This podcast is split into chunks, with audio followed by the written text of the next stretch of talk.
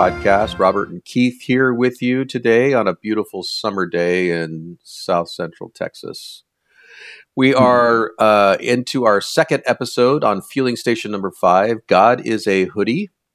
Last episode, we talked about abiding in Christ and what that means. Um, it's almost impossible to have a discussion about abiding in Christ without getting into the symbolism or the words putting on Christ or wearing Christ or uh, some other version of what effectively is a, a garment symbol.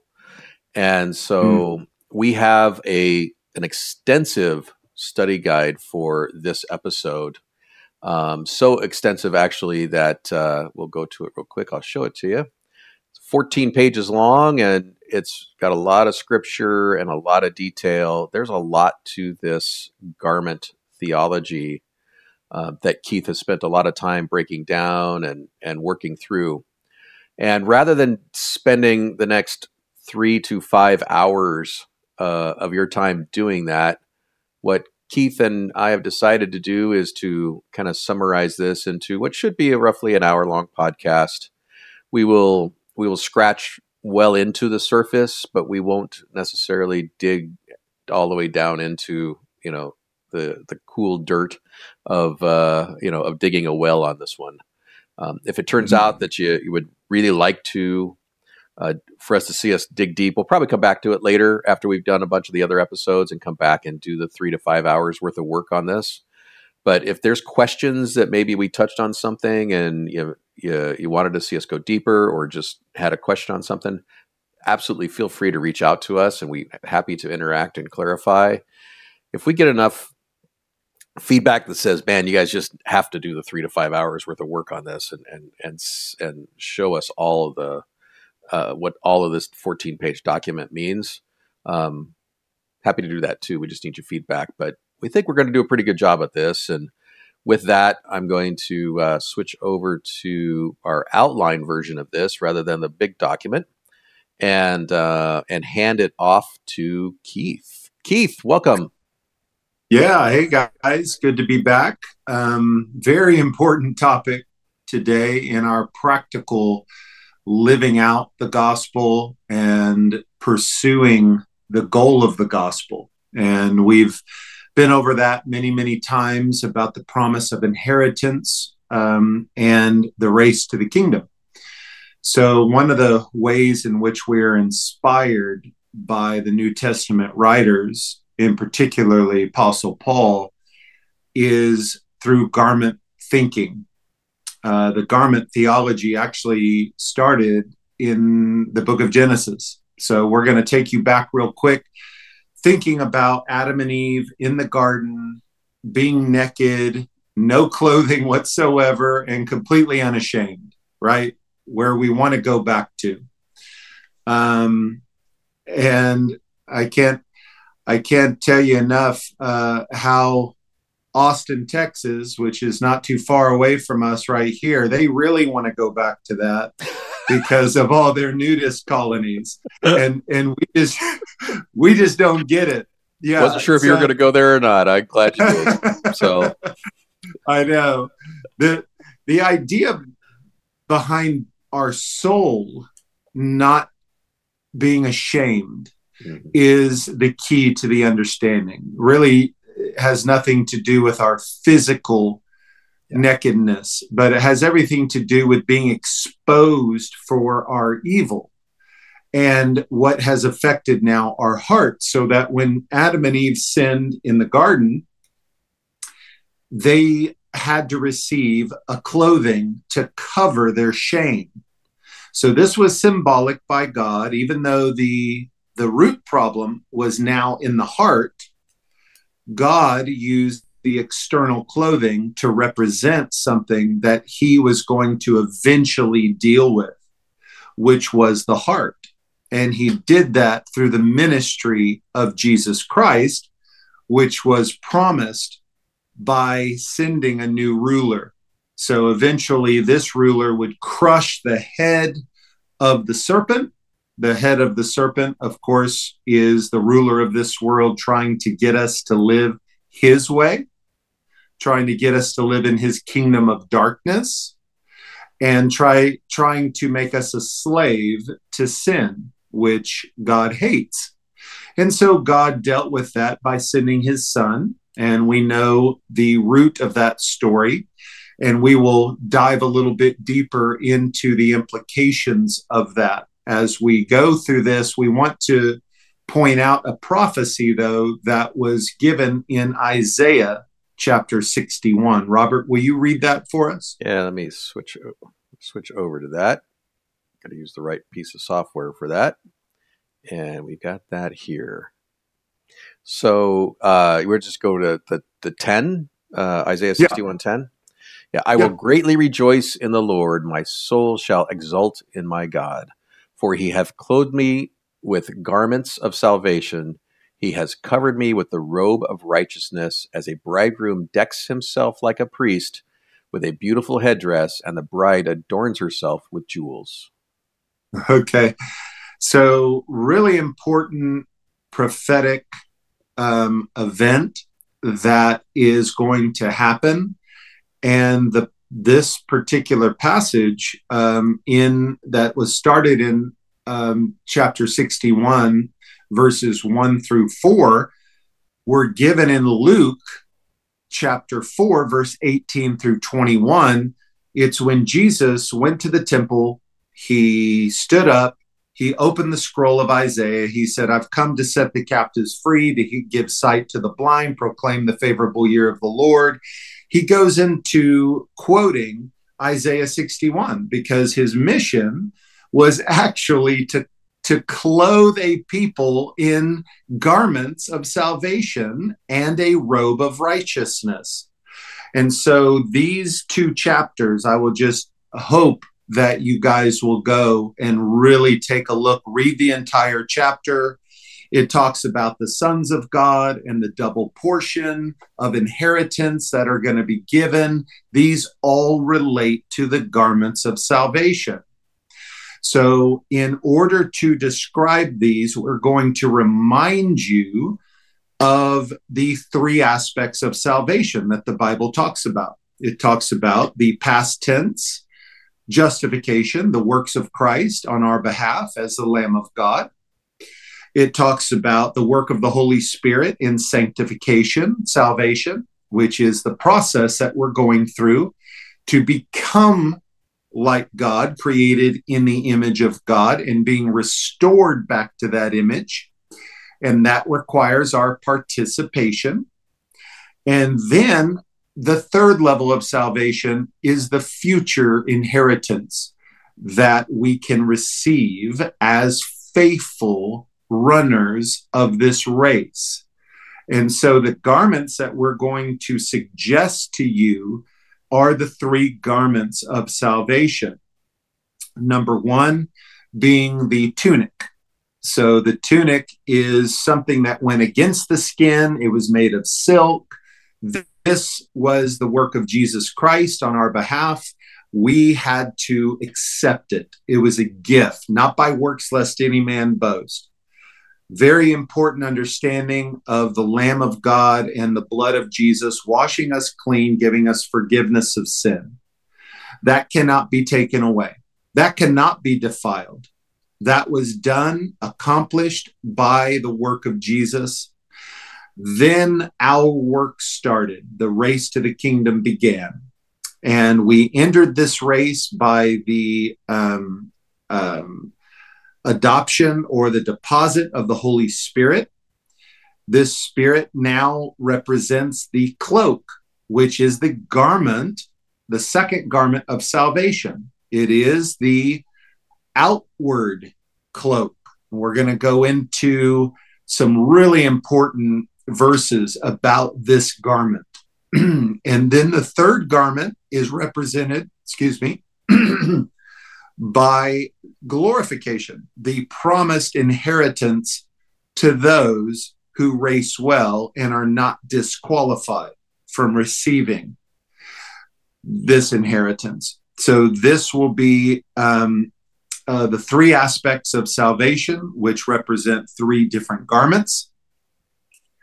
And as we focus right now on the garment of sanctification, we're going to give you some things that have been easily, easily misunderstood and twisted to, to be applied in the wrong way. And we're going to hopefully bring some clarity to that. So if if Robert, if you'll read, um, I think it's Ephesians chapter four. We actually had uh, uh, Second Corinthians seven set up first, but we can go Ephesians. Actually, it's five.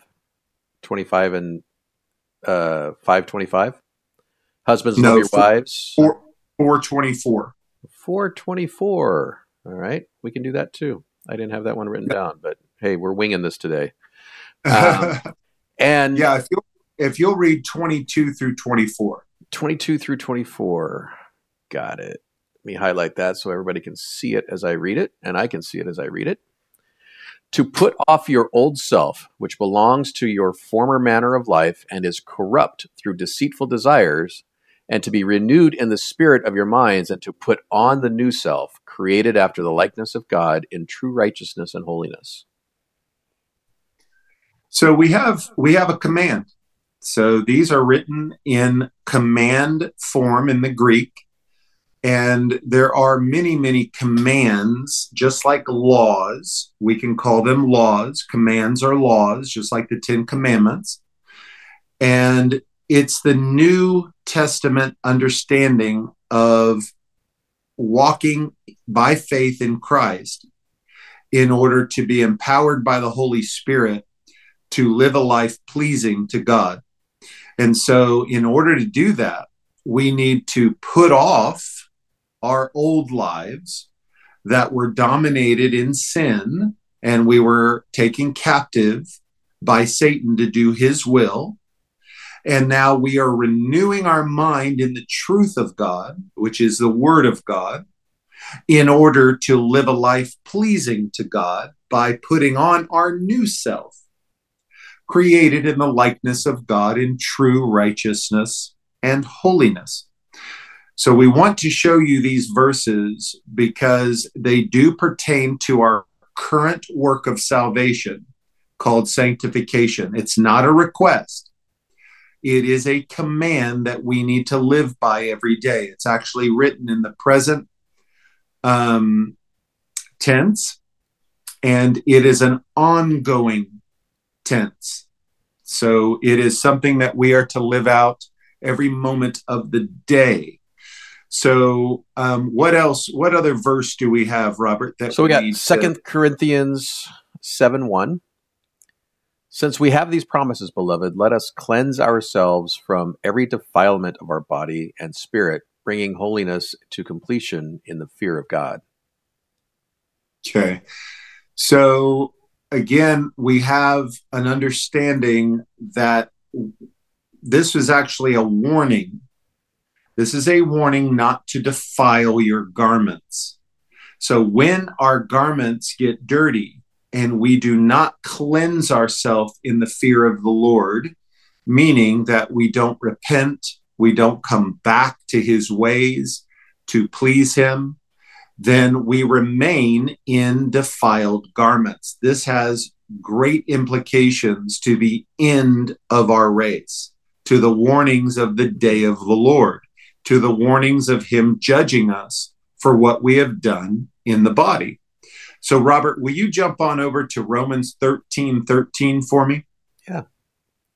So, while I do that, I mean, what we're talking about on all this, right, Keith, is that the idea that the undergarments, like you said, can't be, you know, those are our it's our underwear it's the it's the silk garments that he gave us when um, when he died on the cross for us but and then now we're talking about really that this this next level your what they call the the cloak um, for us it would be basically anything you put over your your undergarments. So pants jacket uh, shirts you know the idea that this is the stuff that these that we are wearing every single day right? This is this is mm-hmm. our everyday life that we're talking about these are the garments that we're the cloak uh, is the sort of the generic term now but for this in the bible but you know this is our everyday stuff. So this is who we are and who we're becoming and who we once were. When we talk about taking off the old man or the old cloak that's who we used to be. When we talk about putting on jesus's cloak or the new cloak or clean cloak uh, that's what we're talking about is that who we are every day right and one of the other analogies that um, will come to light as we go through this is just the same with us. If if you were to see me in my underwear, okay, you would consider me to be naked. It's very much the same in the in that culture. Mm-hmm. So over over in the Jewish culture in Israel, to just have your tunic on, you were considered naked. But there were men who would go out to work a, a normal job, like a fisherman, like Peter, and he would have taken off his outer garment in order to be free to do work on the boat. And but this was in no way appropriate in public. So so just to let you know the same analogy today um, I need to have clothing on to cover my shame, the shame of my nakedness. We're applying this now to the heart of God.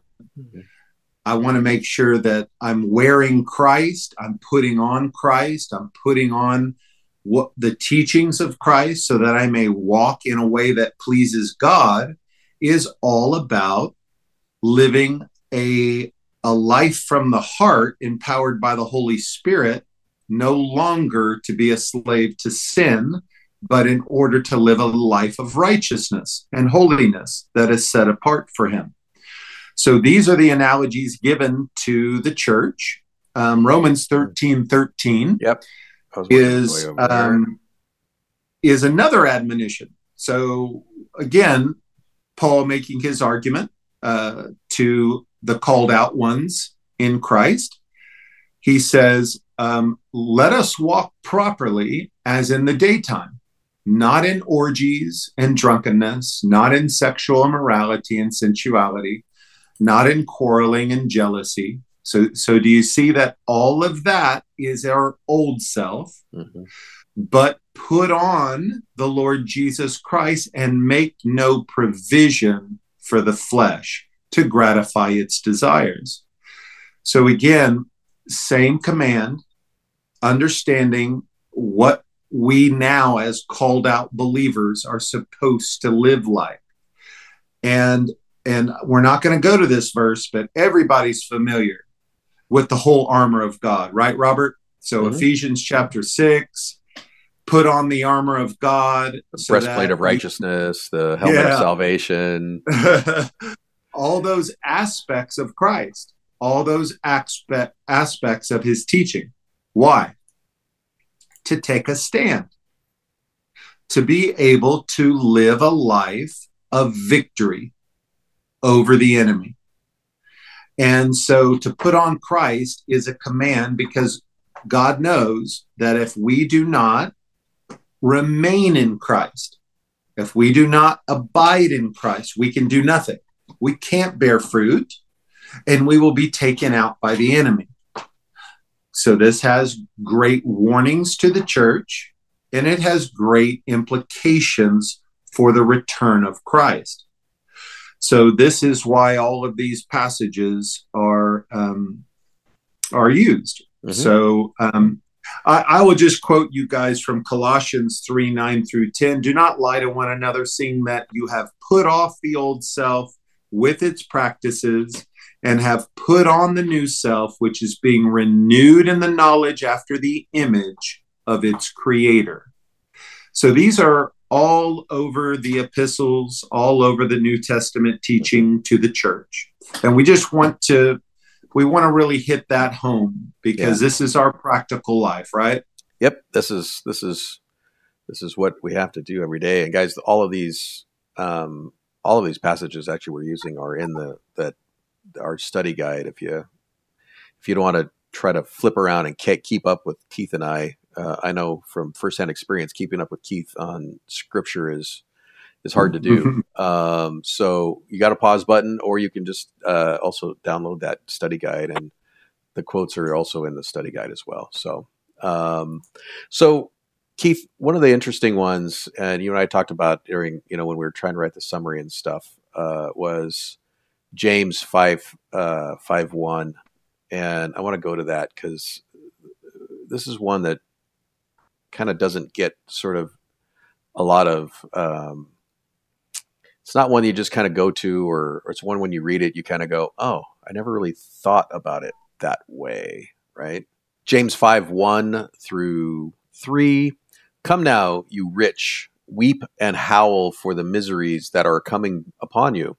Your riches have rotted, and your garments are moth eaten. Your gold and silver have corroded, and their corrosion will be evidence against you and will eat your flesh like fire. You have laid up treasure in the last days.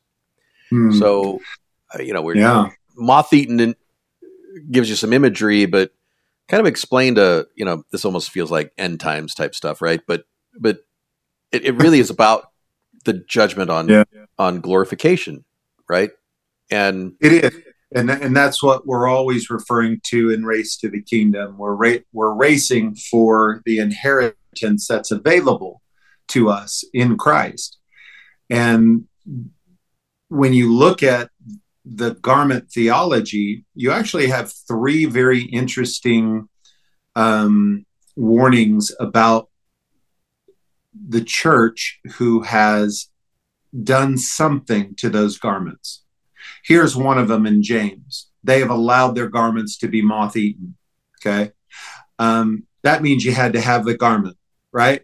So you had to have the garment to begin with. You got to go. Number two, number two, the church at Laodicea in Revelation chapter three also thought they were rich.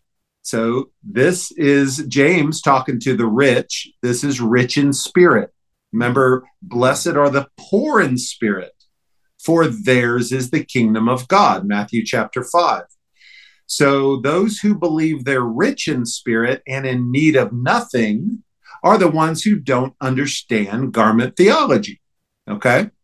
And so Laodicea had actually removed their outer garment. And we have a, that further down in our study guide that you can go to the website and take a look at.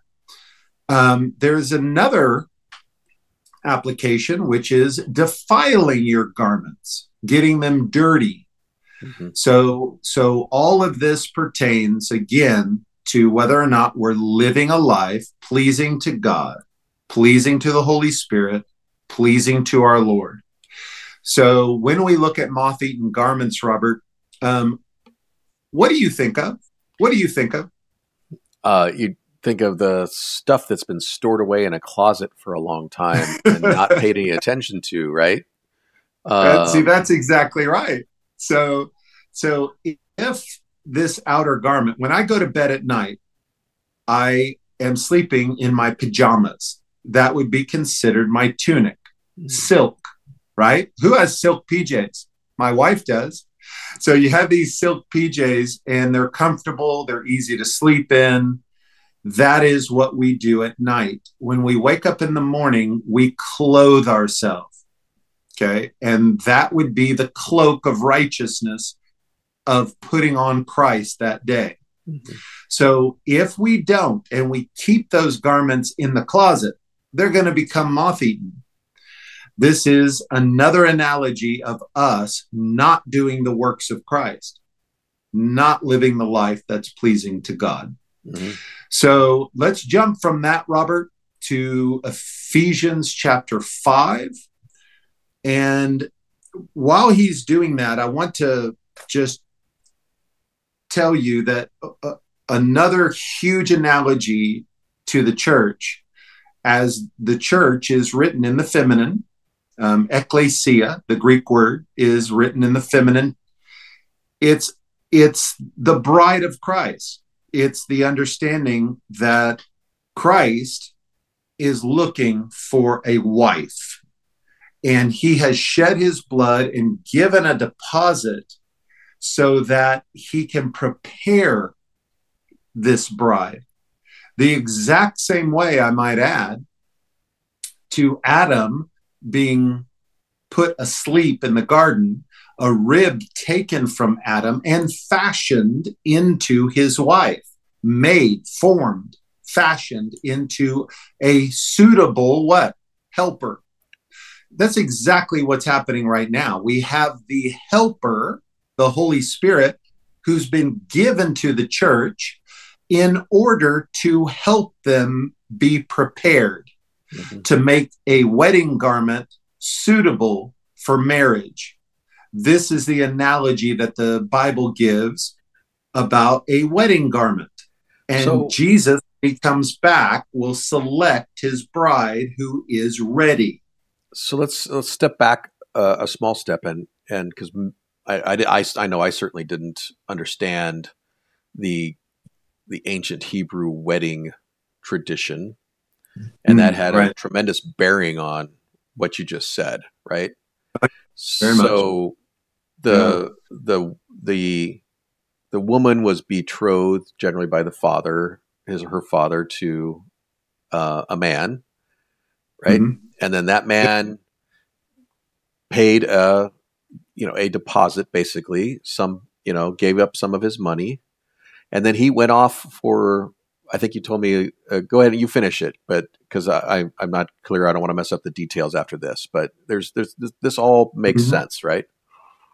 Yeah. So you you see this story in bits and pieces used, just like the race theme of the Corinthian games and the Roman games of of today would be our Olympic games. So all these analogies are used to describe the kingdom in some way, shape, or form. And so when you're looking at the marriage analogy and the way that God designed marriage in the Jewish culture, you did have a groom that would court and present a offer of marriage called a betrothal to another family that family and that woman in that family the father would approve and would give his bride away.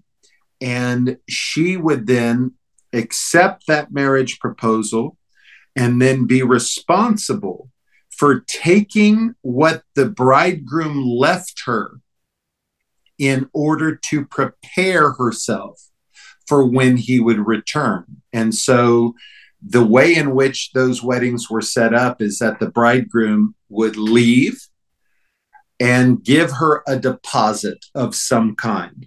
That deposit would be used for her good works of preparing her wedding garment.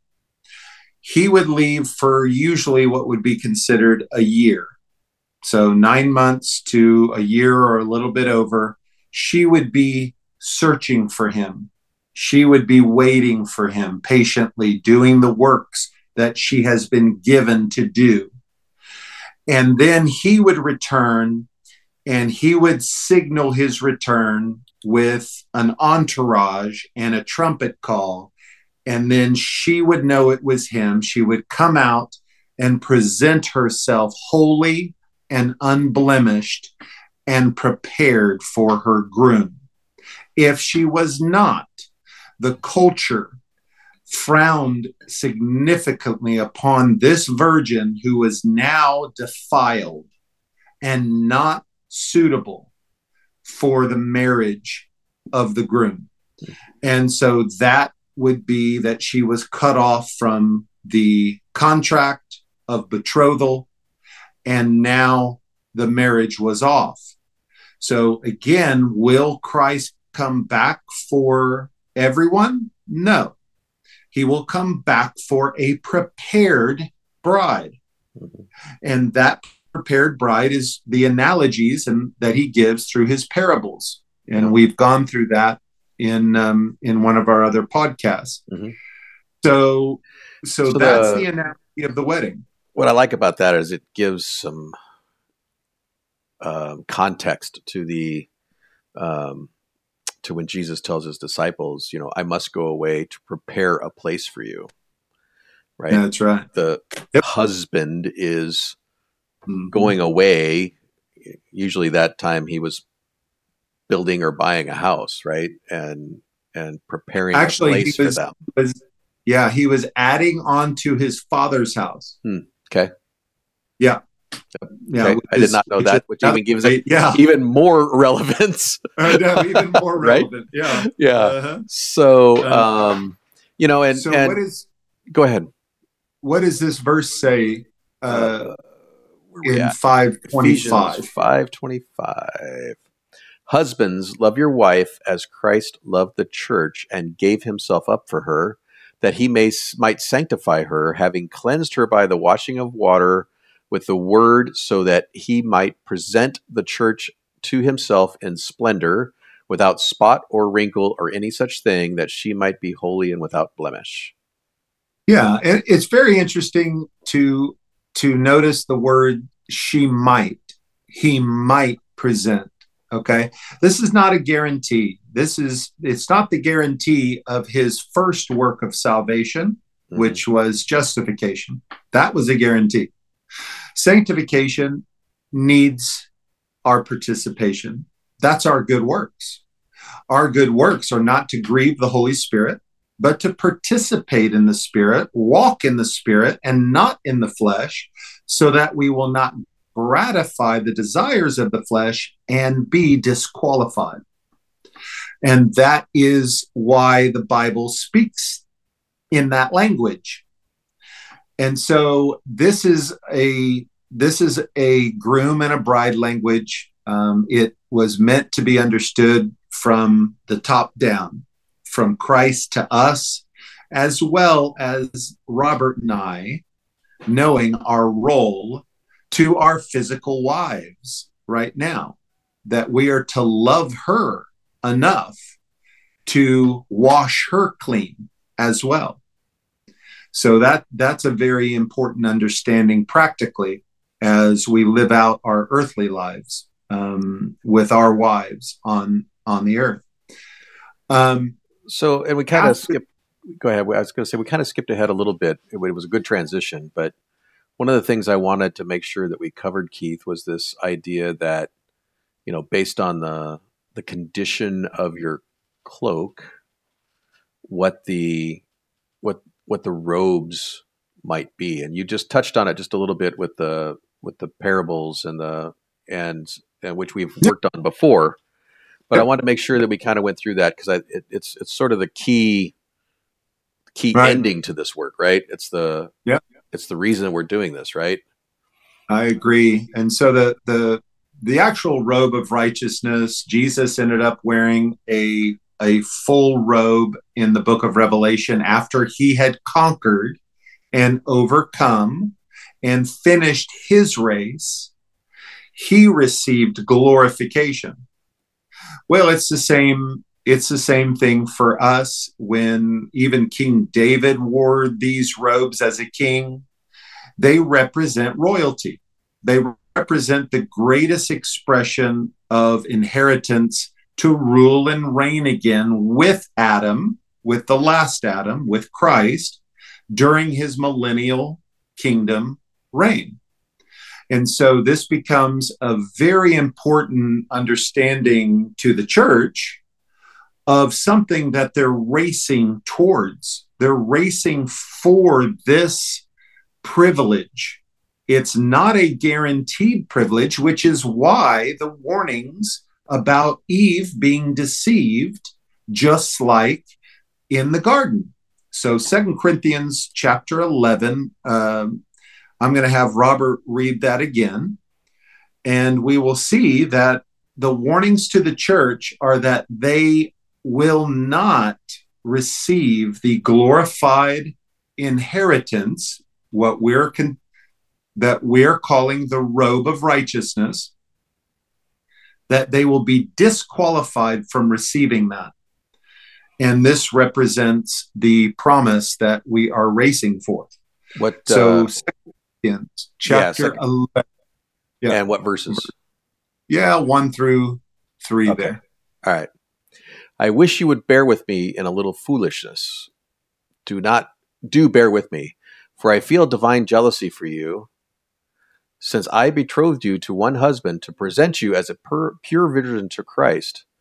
But I am afraid that the serpent Eve, the serpent that deceived Eve by his cunning, your thoughts will be led astray from a sincere and pure devotion to Christ.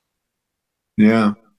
And so we also have another article. Um, it's it's called "The True Gospel." Um, very important article.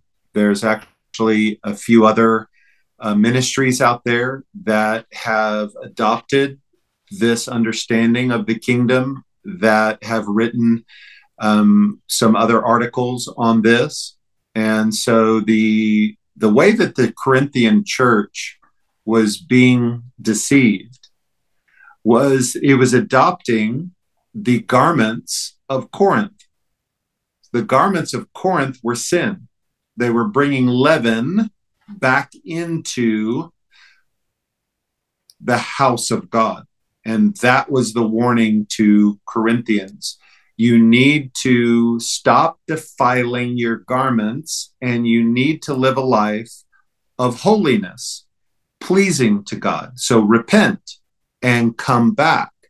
And I'm afraid, I'm afraid that you will be deceived like Eve was. And you're accepting another gospel and another Jesus. And so your sincere and pure devotion to Christ as a bride will be defiled. Mm-hmm. And, and so this has great implications. Um, Paul's building his argument to the church. And so, just like in First Corinthians chapter 15, if you'll just go there real quick, Robert, Paul is been building this argument to the church that hey guys i'm going to i'm going to only preach to you christ and him crucified. This this good news that you have the power to overcome and to live a life pleasing to god. So you you've been crucified with christ. It's no longer you who live but christ who lives in you. Mm-hmm. you have the power of god to live a life pleasing to him. But i'm afraid that maybe i've preached to you in vain. So as we look at um, uh, now, I would remind you this is verse one, brothers, of the gospel I preach to you, which you received, in which you stand, and in which you are being saved, if you hold fast. So this is an if statement. This is a conditional statement about being saved. And so this statement is what Paul is deathly afraid of in the church that he has been preaching to them this gospel to the kingdom, this race to the kingdom in vain. And the rest of this chapter actually tells you the inheritance of your glorified body, an imperishable garment that you can have and this is what's at stake. Okay, this uh, is not this. This is not just. I want to clarify one thing. This is not yeah. just a resurrected body. Okay, this is not from the dead back to the earth. This is a glorified body. Very clear distinction in Scripture that is a conditional inheritance. It's a conditional reward. When Paul said we're racing for the incorruptible crown, these crowns of glory that represent our eternal glorified garment that we can have and we can inherit, but we can also lose. That is what we're speaking about in Race to the Kingdom. Yeah, and we've talked about some of that before, but and and, and here uh, you know, we got some very sort of specific summaries here that mm. that I, I, I, think really kind of just lay it out in black and white to me at least, and, and maybe even more so than I think maybe you and I have ever done in a podcast. You know, mm-hmm. and, and that's the idea that hey, at glorification we're going to receive our our robe, right? Our yep. our ceremonial robe. and so you know we we kind of summarize, tried to try to pick it out here you know what do you get if you got dirty garments if you are you know if you're if if you know you haven't done a good job if your if your cloak is moth eaten or your your your cloak the is filthy right yeah exactly you're not going to get a robe over the top of it right um right.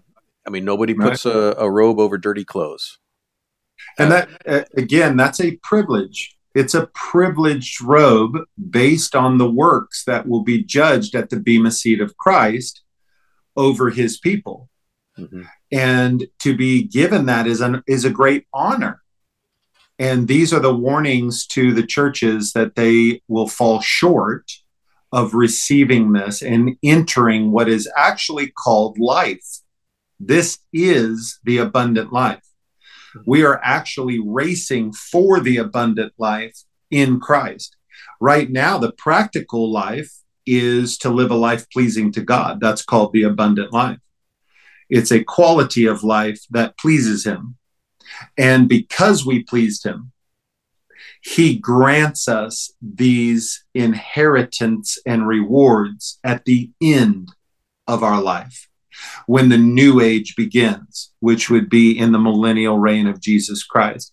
And when you when you put this understanding in the backdrop of all theology, everything flows in harmony together. In light of the three tenses of salvation, which we've already ex- explained in another um, yep. vidcast, but I, I'll just tell you they all harmonize for the unity of the faith in which we're all to help one another in this race. So, because I don't want Robert to miss out on this, he doesn't want me to miss out. We're not just selfishly thinking of ourselves, because if we were, we would miss out. so, so this idea of me helping Robert in obedience to Christ's commands to help one another, to hold one another accountable. Whoever turns a brother from the error of their ways will save their soul from death and cover over a multitude of sin. We're supposed to be helping one another run a faithful race, walk in the Spirit, run the race, and receive the crown. And yeah. this crown, yeah, this crown, I will tell you, most of the body of Christ, what we've run into, has no clue that this really truly is the message of salvation that we lost in the garden. So when we got kicked out of that privilege of being intimate with God, receiving the privileges of rulership with God. And by the way, another thought that is talked about in our article the garment that we get to put on is actually the land promise. Yeah. So, so we get, yeah.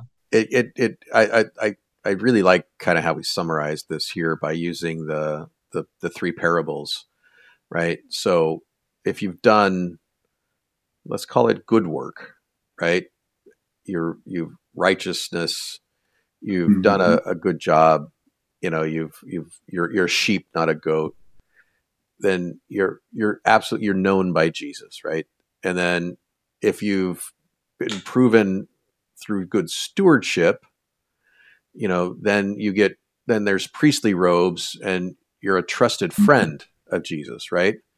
And then if you've done that intimate, really hard work to be known intimately with Jesus, you're a bride of Jesus.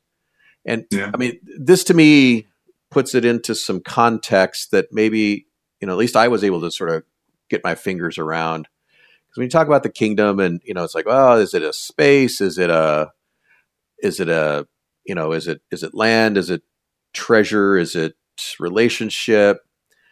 You know, as a Christian, the idea that, well, God knows me, you know, and at least he knows me. Well, that's a pretty good thing, right? When you're when a, a celebrity or somebody mm-hmm. who you idolize actually remembers your name and, and says, "Oh, hey, Robert," you know, it's like, "Oh, wow, I didn't realize he even knew my name." Kind of special, right?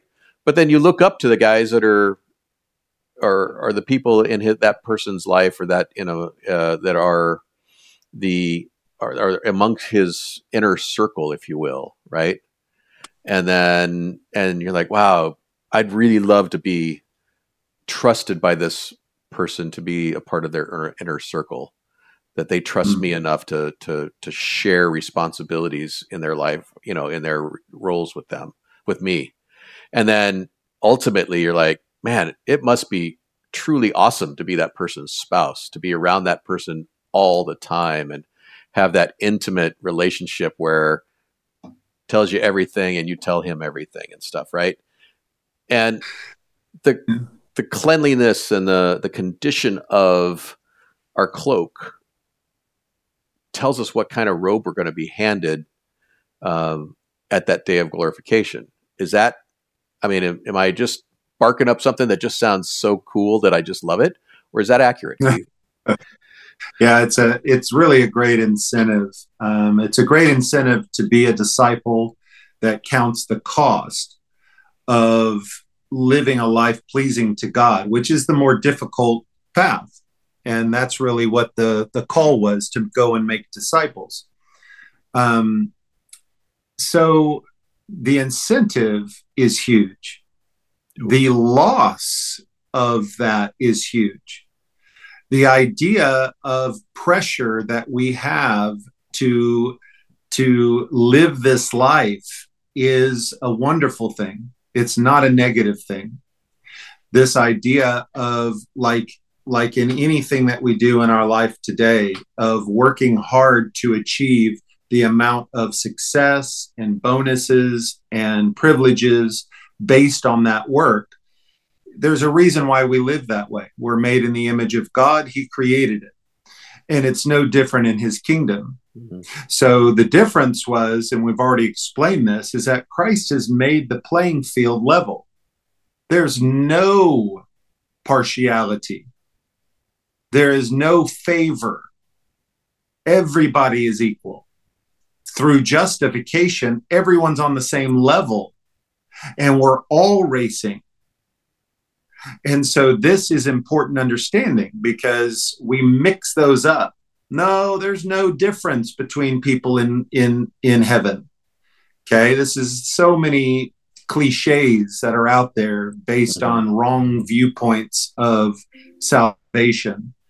And we have to rightly divide scripture to show the different stages and ages that we've discussed in our articles to show that this is a very, very big incentive.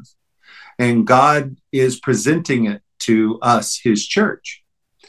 So we hope that, um, you know, we hope that you guys are encouraged. We hope that you guys are, um, you know, understanding this there's so much more that we could use to support this.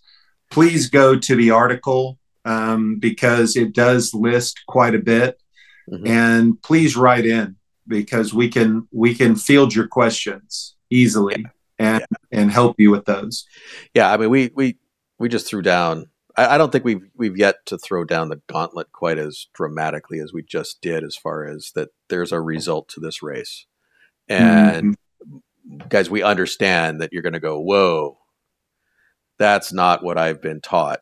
Um, many of you have not been taught that because that's mm-hmm. just not what the traditional church wants to tell you.